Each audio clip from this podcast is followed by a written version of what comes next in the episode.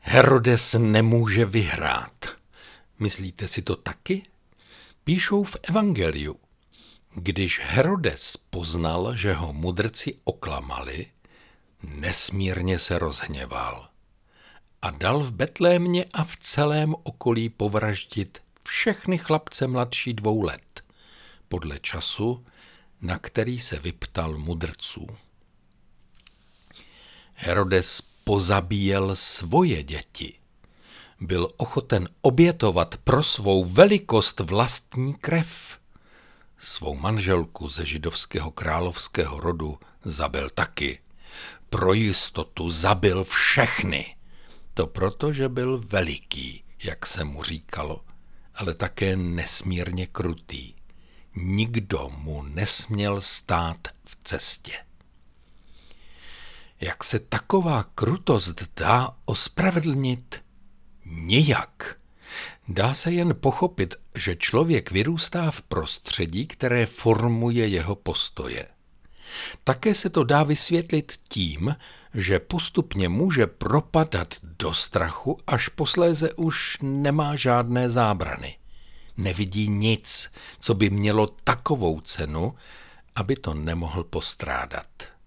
Nakonec se pokusil zbavit i Ježíše a preventivně pozabíjel kluky v Betlémě a okolí.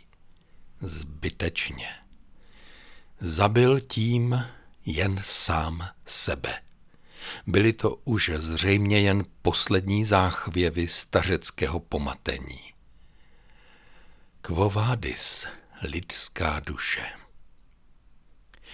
Předchozí faraonové pro jistotu obětovali židovské kluky v Egyptě.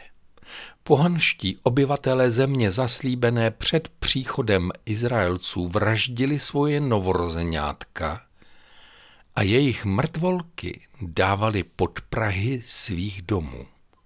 Pro jistotu. Dnešní Herodové střílejí rakety na porodnice a kastrují ukrajinské mužské zajatce a rukojmí. Co dělají se ženskými, o tom radši pomlčet. A nejen oni, a nejen tam.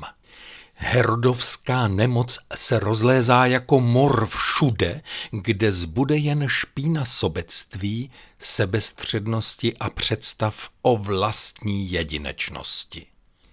Chtěl bych tu říct, že i Herodes má ještě naději.